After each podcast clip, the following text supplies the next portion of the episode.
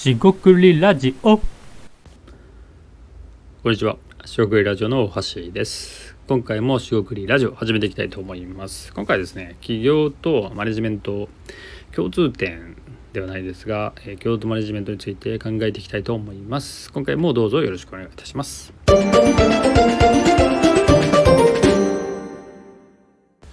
はい、しごくりラジオの大橋です。今回はですね、企業ですね、起こす業の方とマネジメントですね、えー管理とかって言われますが、えー、とまあ実際ですねなんとかすることマネジメントとはなんとかすること、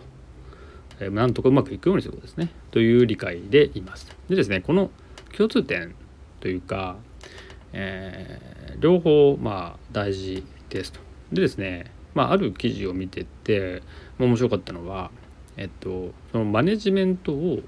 その記事をか、まあ、簡単に言うとマネジメントをしたくないと会社組織にって。だから、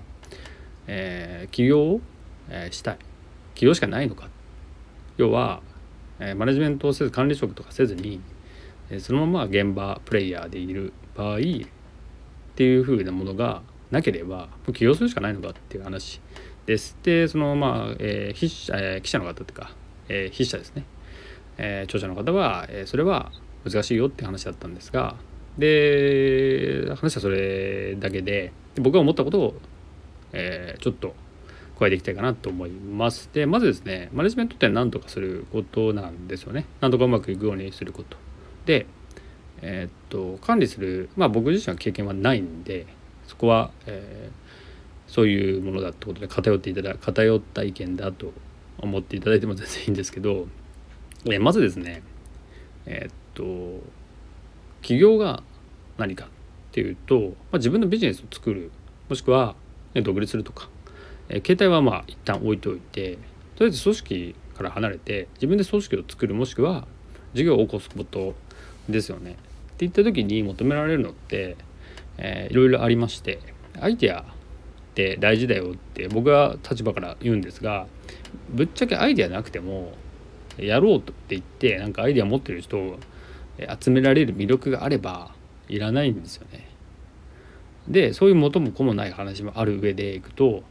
それがまさにマネジメントだなだなって僕は思ってます。つまり、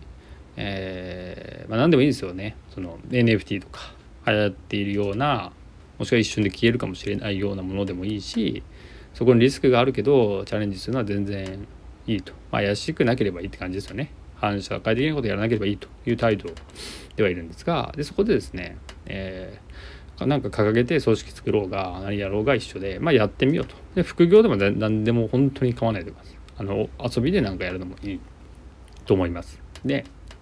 その時に、えーさっきの話で、えーじゃあ、えっと、釣りが好きなんで釣りに関するサービスを立ち上げたいっていう人がいるとします。でそれは全然いいと思うんです。その場合にでもなんかアイデアないって時にじゃあアイデアを出せる人を集める。もしくはアイデアを持っている人からアイデアを買うでもいいしもしくは釣りをして自分が感じたことを出すのでそこからアイデア出してくれないかっていうしでもしかしてアイデアじゃなくてもうここから自分が作ったものがあるので商品としてサービスとしてあるんでそれをやってみると一緒に釣りをする体験を売るっていうのもありですからね。はい。なんでそこはもうその人の考えるそれこそ行動力とかね。えーなんだろう。まあ発想力はまあどっちもいいかなと思うんですけど行動力が近いですよね、えー巻き込めるか。でそれがですねまさにどうすればうまくいくかっていう考え方ですよね。えーそれはもうそのままマネジメントでいくか。どうすればうまくなんとかやれるか。つまり企業とはですねマネジメントという言葉を使えばなんとかその事業を成り成り立たせるためにもしくは成立するために、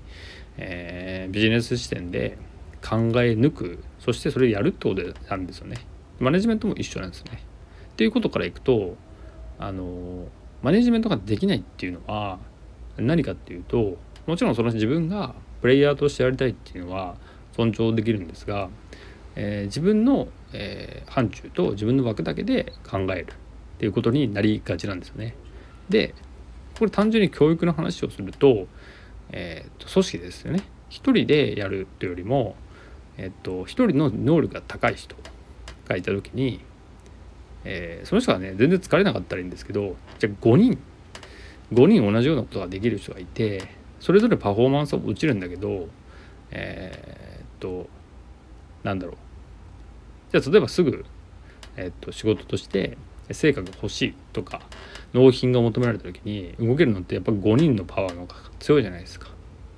上がりますかね。でもしくは、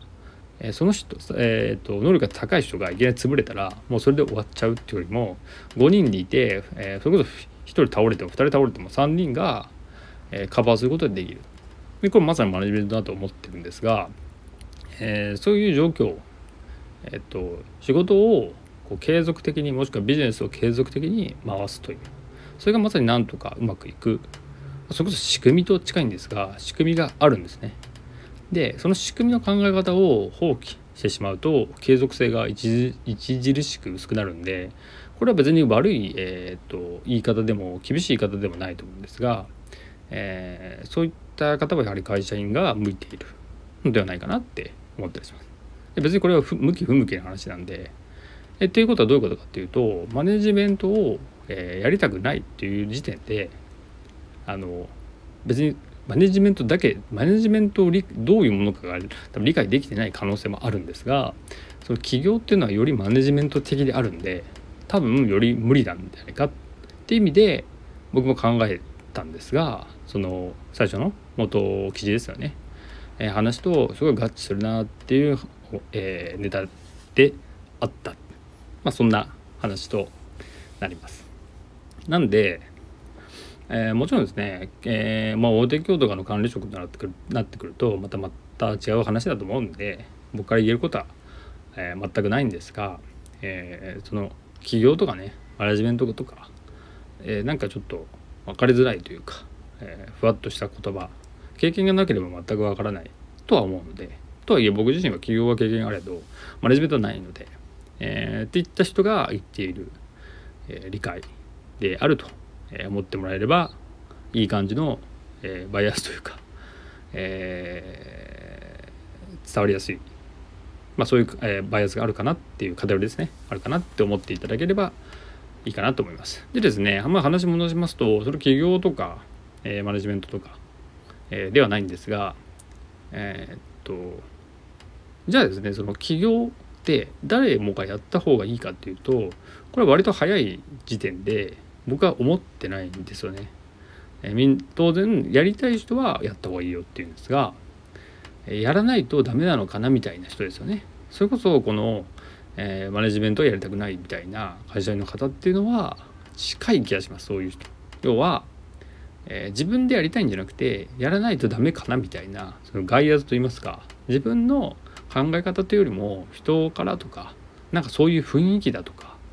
そういう圧を受けてやるっていうのが絶対ダメではないんですがし絶対いいとももちろん思わないんですがやっぱりですねそこでなんかあの、えー、自分で何とかするっていう意思が弱ければ意思じゃ意思っていうとよくないですね、えー、何とかしようっていう、感覚ですよね考え方が弱ければやはりですねどちらもやりづらいっていうところになると思います。なんで、えー、今声高にですねもうなんかだいぶ消えてきましたが DX からリスキリングという言葉が飛び交ってましたがだいぶ沈静化してきたのか、えー、それって、えー、じゃあ何になるのかって言われたら結構うまく答えられる人はいないと。なのでそういうパッケージをですね売る会社とか企業が、まあ、設けるという構造は多いのかなと思ったりします。まあ別にそういった会社を批判してるわけじゃないんですがビジネスとしてとか、えー、商売としてはうまいなって思うそれぐらいだと思います。であのー、最終的にはですねじゃあ企業マネジメント共通点っていうのをまあ簡単にまとめますと、まあ、やはりですねえー、なんとかするように考えるような思考ですね。ダメとかうまくいかないっていうのはいくらでも探したらえー、材料としては見つかるんですよね。見つかるんで、えー、でも、まあ、試しながら、えー、そして筋が良さそうな方に走っていくみたいなのを、え正解がない状態で求められるので、え以上の条件を聞いた時になんかすごい難しそうで自分には向いてないなって思った人は、まあ、結構向いてないことも多いと思います。まあ、ただですねやってみると意外に簡単っていうよりも面白いと思えることも多いのでその何ですかね試す、えー、こと機会ですよね。試す機会っていうのが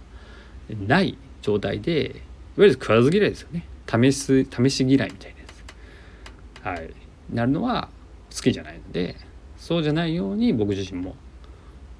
やってみたいならやってもらえばいいしなんか気になるならやってもらってやってもらってから判断するのがいいかなっていう話でまとめたいと思います。今回は以上となります。塩栗ラジオ大橋でした、え、ここまでお聴きいただきましてありがとうございました。失礼いたします。